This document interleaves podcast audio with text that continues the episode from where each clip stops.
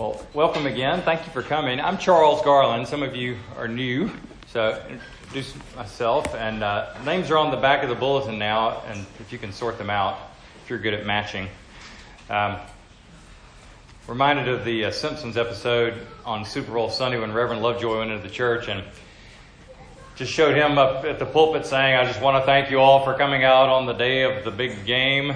And then it turned around and panned the congregation, and there was one couple in the back and then one guy by himself on the other side. And the guy by himself jumped up and said, Ah, the game, I forgot, and ran out.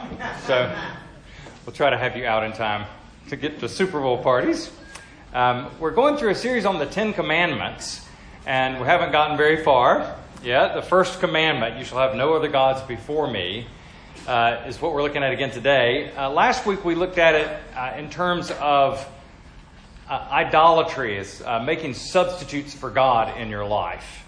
And um, there's another aspect of it we're going to think about today, which is the exclusive claims that are made by the first commandment that there's only one true God that you're to worship, and that other gods are not real, which is probably about as abrasive a thing as you could say, uh, living where we live and thinking like most of us think today.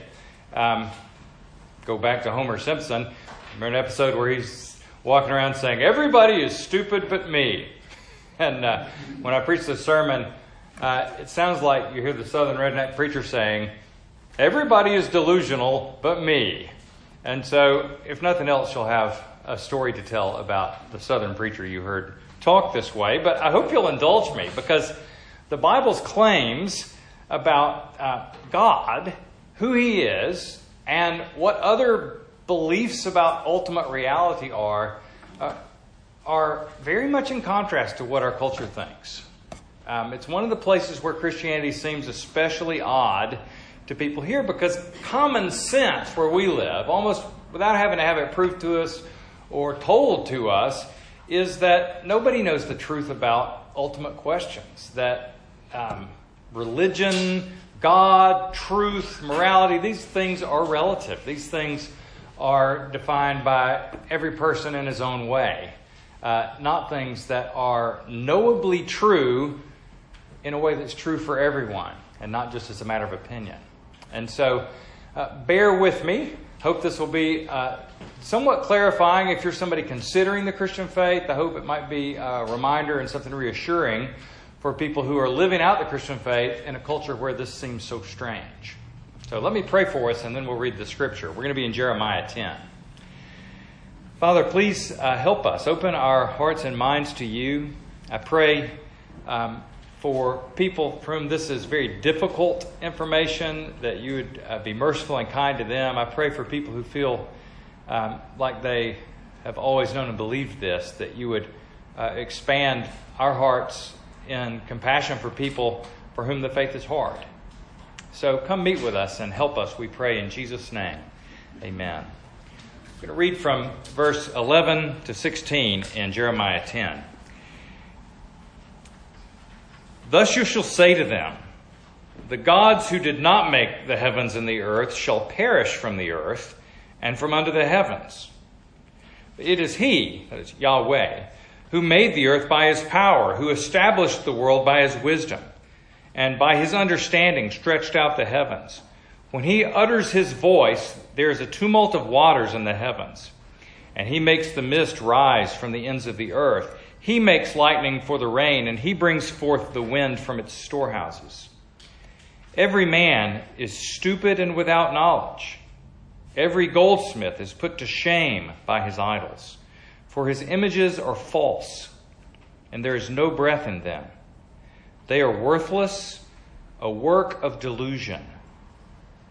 At the time of their punishment, they shall perish. Not like these is he who is the portion of Jacob, for he is the one who formed all things, and Israel is the tribe of his inheritance. The Lord of hosts is his name. And this is the word of the Lord. Thanks be to God. What is the answer to the question of life, the universe, and everything? Nerds. It's uh, Exactly right, it's 42. Deep thought. The computer, the supercomputer, took seven and a half million years uh, to wrestle with this question and came out with the answer 42. The answer to life, the universe, and everything. It's a Douglas Adams uh, reference. He's eccentric, maybe crazy, but really funny. Hitchhiker's Guide to the Galaxy. But yeah, 42 is the answer, which is uh, as commonsensical as any other answer anyone could give. It's funny partly because you think even a supercomputer with seven and a half million years to think about it uh, could not solve these questions in any kind of absolute way. Um, nobody has a corner on the truth about ultimate reality. There is no one big answer that we could know. As, at best, we're all kind of groping in the dark and trying to find our way. That seems like common sense. Uh, even if people hear you talk about it and you mean like you really think what you believe is true with a capital T, they assume you don't mean that. They assume you're saying, I found something that I find privately engaging and helpful in my life, um, and congratulate me uh, for the warm little heart I have because of that. I, if you say, I believe in Jesus, people think, oh, it's nice that you found your truth. Uh, good for you. I hope that works well for you. If you tell, tell someone I'm becoming a Christian, it sounds to them like saying the same thing as I'm going to India on a spiritual journey, or I'm going to go visit the thin places around here, or I'm going on the keto diet. I'm, the answer most people want to give to you where we live is, well, good for you. Good for you. Con- congratulations. You know, I hope that is meaningful to you. And people mean that sincerely, right? Because without having it argued, we just know living where we live, being raised where we're raised, certain things are true.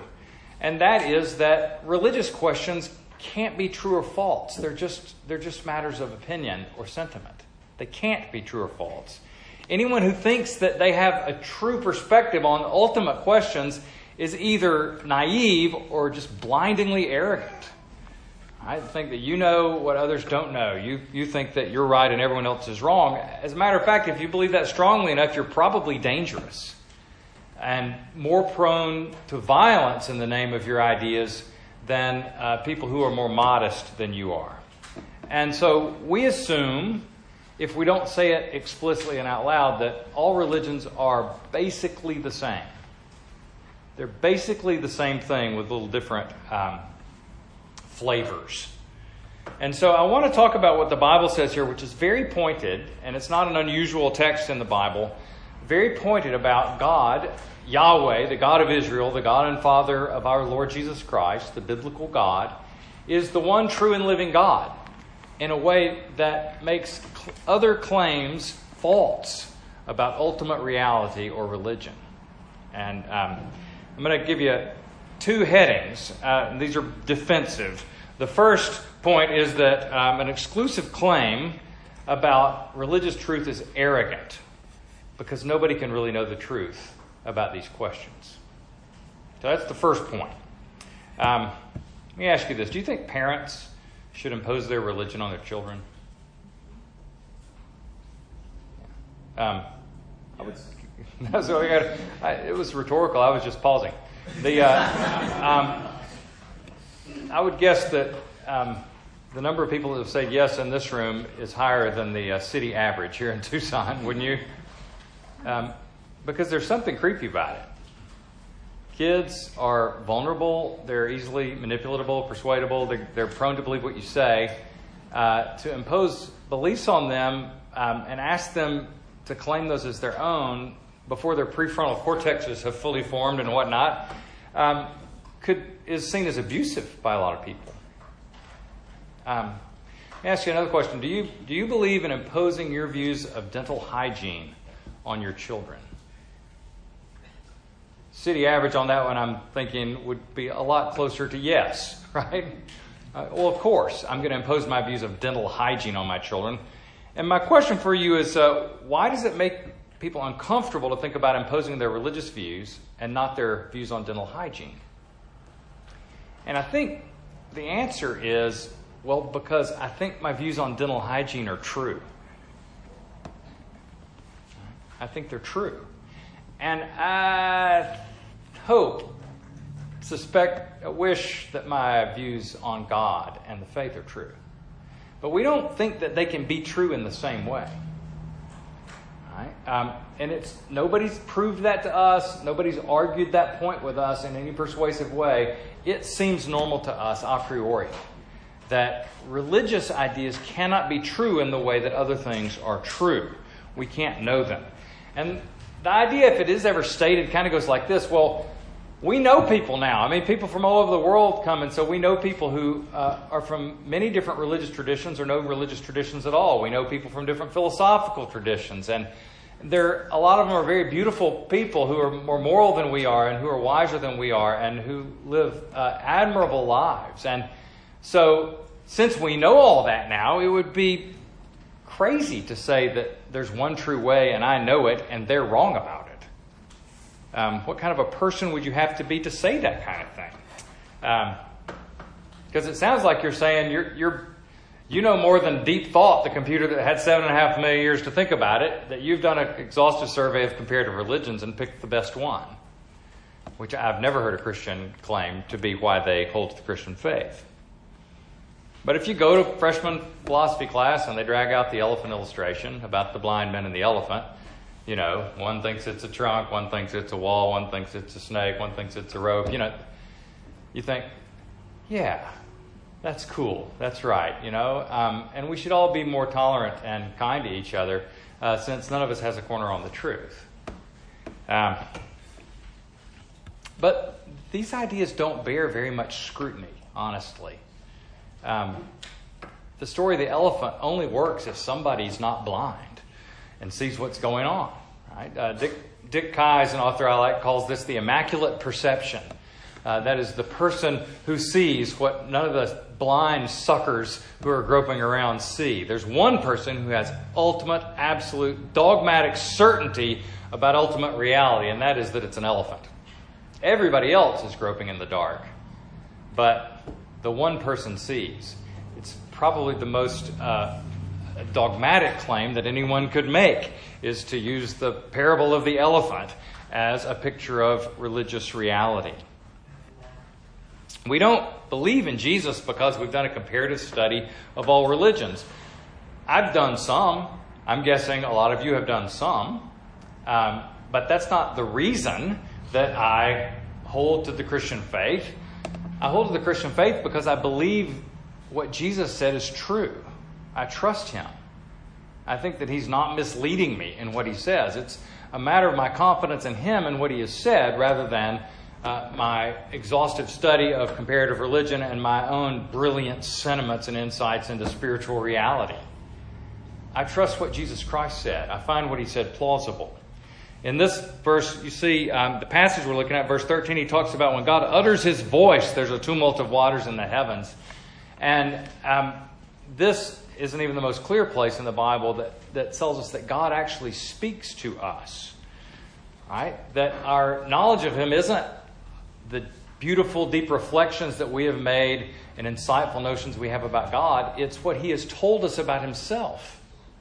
So we're not claiming to be brighter than anyone else. We're not claiming to be uh, uh, more religiously sensitive or able to see than other people. We're saying that we trust what Jesus has said to us. In verse 16, it says at the end Israel is the tribe of his inheritance, the Lord of hosts is his name.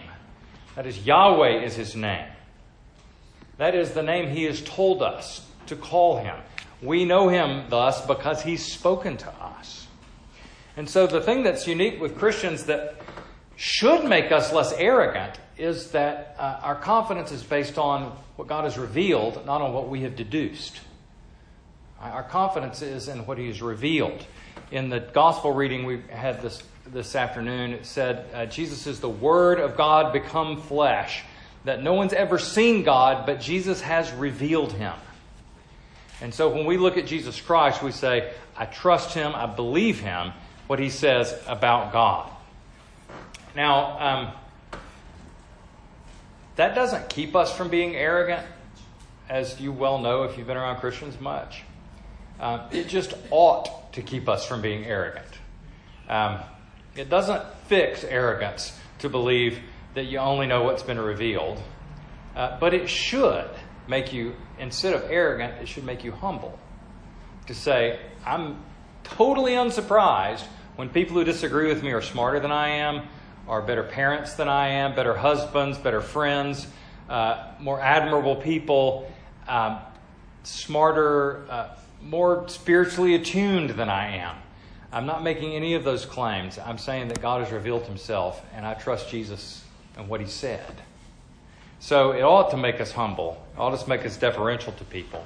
Also should make us modest because we only know what's been revealed. We don't just have insight into everything and think that all of our opinions are true because we happen to trust Jesus. He's told us a few things and has not told us a lot of things, and those things we don't know.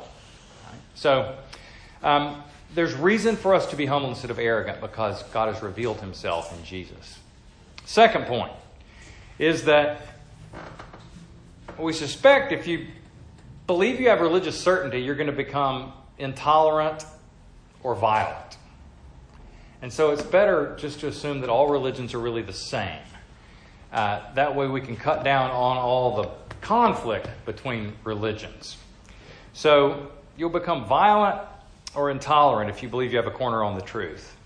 That's why I think Americans uh, like it when the Dalai Lama talks. You know, because he sounds so open and so cool with all the other religions. Hey, if you're a if you're a Muslim, be a good Muslim. You know, if you're a Christian, be a good Christian. If you're a Hindu, be a good Hindu.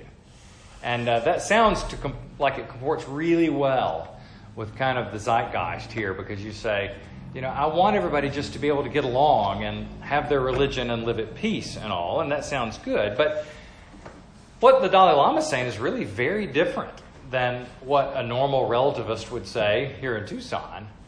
Uh, the Dalai Lama isn't saying none of the religions are true, so it doesn't matter which one you believe. He's not saying all the religions are true, so it doesn't matter which ones you believe. He believes, as a Tibetan Buddhist, that everyone, in order to re- achieve ultimate salvation, has to believe in sunyata, if I'm saying that right, which is unlikely. But it's the, the doctrine of emptiness that physical, the physical world is illusory.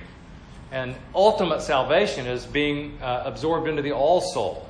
That human personality and human suffering and physical life on earth are illusory.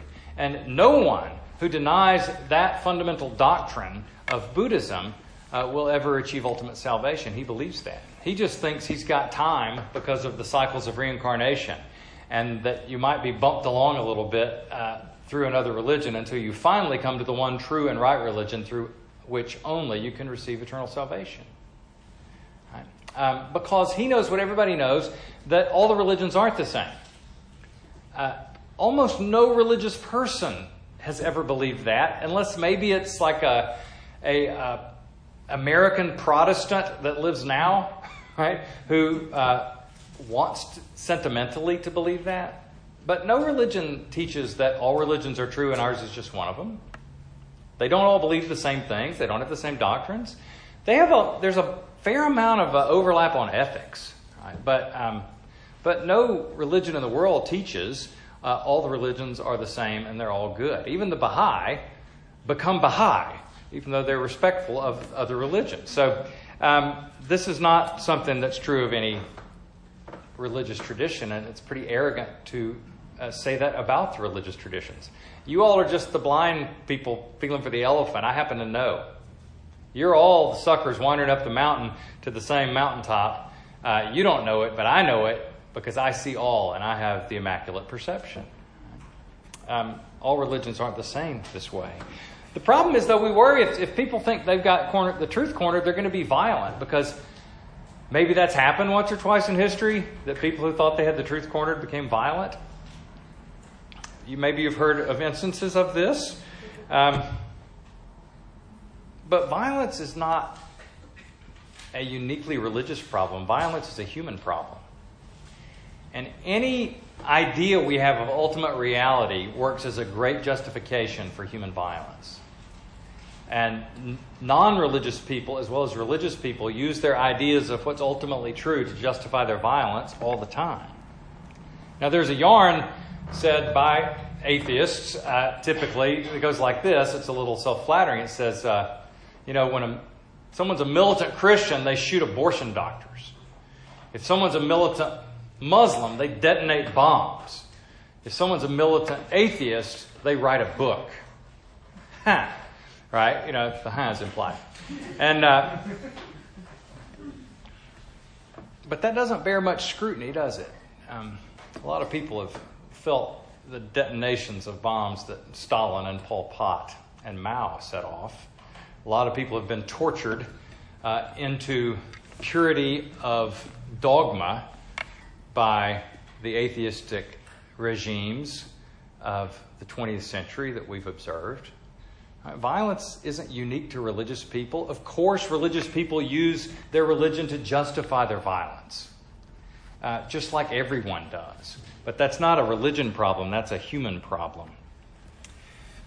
This passage very starkly says that all religions aren't the same, that gods other than the true God aren't God at all. As says in verse 11, you shall say to them, The gods, small g, that did not make the heavens and the earth, shall perish from the earth and from under the earth. Or as uh, Paul said in the passage in 1 Corinthians, these are so called gods. He says, of course, he says, idols are nothing at all. They don't exist. But of course, there are tons of them, you know, because people make idols. Uh, people make idols in heaven and on earth, he said, statues and ideas. But here, verse 14, he says, Every man is stupid and without knowledge, which that's kind of a striking passage, but he means when we set out to devise gods of our own, when we set out to devise religious truth, uh, we show ourselves to be so limited as to be uh, completely useless. Uh, we're without knowledge. Goldsmith is put to shame by his idols because the images are false. And this is a common theme in the prophets of the Old Testament to uh, do send ups of the idols. Say, look, you, you took a chunk of wood, and half of it you used to make a fire to warm your hands, and half of it you carved a god out of, and you bowed down and worshipped. And this is patently foolish. It's a very common trope for the prophets of Israel. They sound very much like uh, Freud and Marx and Nietzsche uh, when they say that all the religions of human beings are human constructions. Right? These are projections of our ideals onto God that we use for a sense of safety or a way to get power for ourselves and hold down the masses. Right? That, those were the accusations that the uh, seminal atheists at the end of the 19th and early 20th century presented, and they sound just like the, the uh, prophets of Israel when they say that. You know, this is Jeremiah sounds like Freud when he says that your gods are projections, right? That you've just made these things up and they have no power. He says in verse 15, they are worthless and a work of delusion. Which, you know, I wouldn't lead with that in a conversation myself, right, with someone else. But he's saying that there's delusion involved in almost all of uh, humanity's religious activity. That sounds uh, sweepingly arrogant. It doesn't sound sweepingly arrogant to us when Freud says it. Right? Oh, well, he's, you know, he's just being scientific and empirical. It doesn't sound sweeping and arrogant to us when someone's describing the different paths up the mountain and says every one of the people on the mountain is delusional. That doesn't sound arrogant to us. That sounds sweet and reasonable and peacemaking. But when God says it here, it puts, your, puts you on edge, doesn't it? He says, uh, They are the works of delusion, and at the time of their punishment they shall perish. So, uh, does that mean that uh, violence isn't a problem? That it hasn't been a problem for Christians? Of course it doesn't. Um, but what we have in the Christian faith embedded is a rationale for nonviolence that we uh, betray our faith when we ignore. We have a rationale for nonviolence uh, because of our certainty about Jesus Christ and religious truth. And what we have is the notion of grace. That we believe our standing with God, our faith in God itself, comes to us as a gift, not an accomplishment. It's not something that we have deduced that we've come to because of our spiritual sensitivity or that we've come to because of our surpassing intellect. We think we have come to believe in Jesus Christ uh, because God has been willing to give us the gift of faith. no credit to us. That's what Christians believe. And believing that should undermine any sense we have of using violence in the name of our faith. Because we don't believe you can coerce anyone to become a Christian. That's something only God can do. So using violence to try to urge people to convert uh, is not only evil, it's useless, right? Because you can't create a Christian through coercion. You can't do it. Um, and also, the uh, idea of grace should make us respectful and humble towards other people. Right? So we don't see someone who disagrees with us as Christians and think, well, you must not be as bright as I am, or you must not be as spiritually sensitive as I am. You're more deluded than I was or am. We don't think any of those things. I think you're very likely uh, smarter, a better, better person to wrestle with these issues than I am. Um, if we're different, to my credit, it's only grace. It's not something I've accomplished. Right? So, intolerance and violence are betrayals of the Christian faith uh, rather than things we can justify with the Christian faith because it's a religion of grace. Right? So, we don't think all religions are the same, but we're not intolerant. We're not looking to suppress the voices of other people. We're big friends of religious freedom and the wide open public square and marketplace of ideas because we think if we can persuade people about the truth of Christianity, they'll believe it. I think it stands up well uh, in any kind of an argument or persuasion. But we're not into coercion. The other thing is this. Um,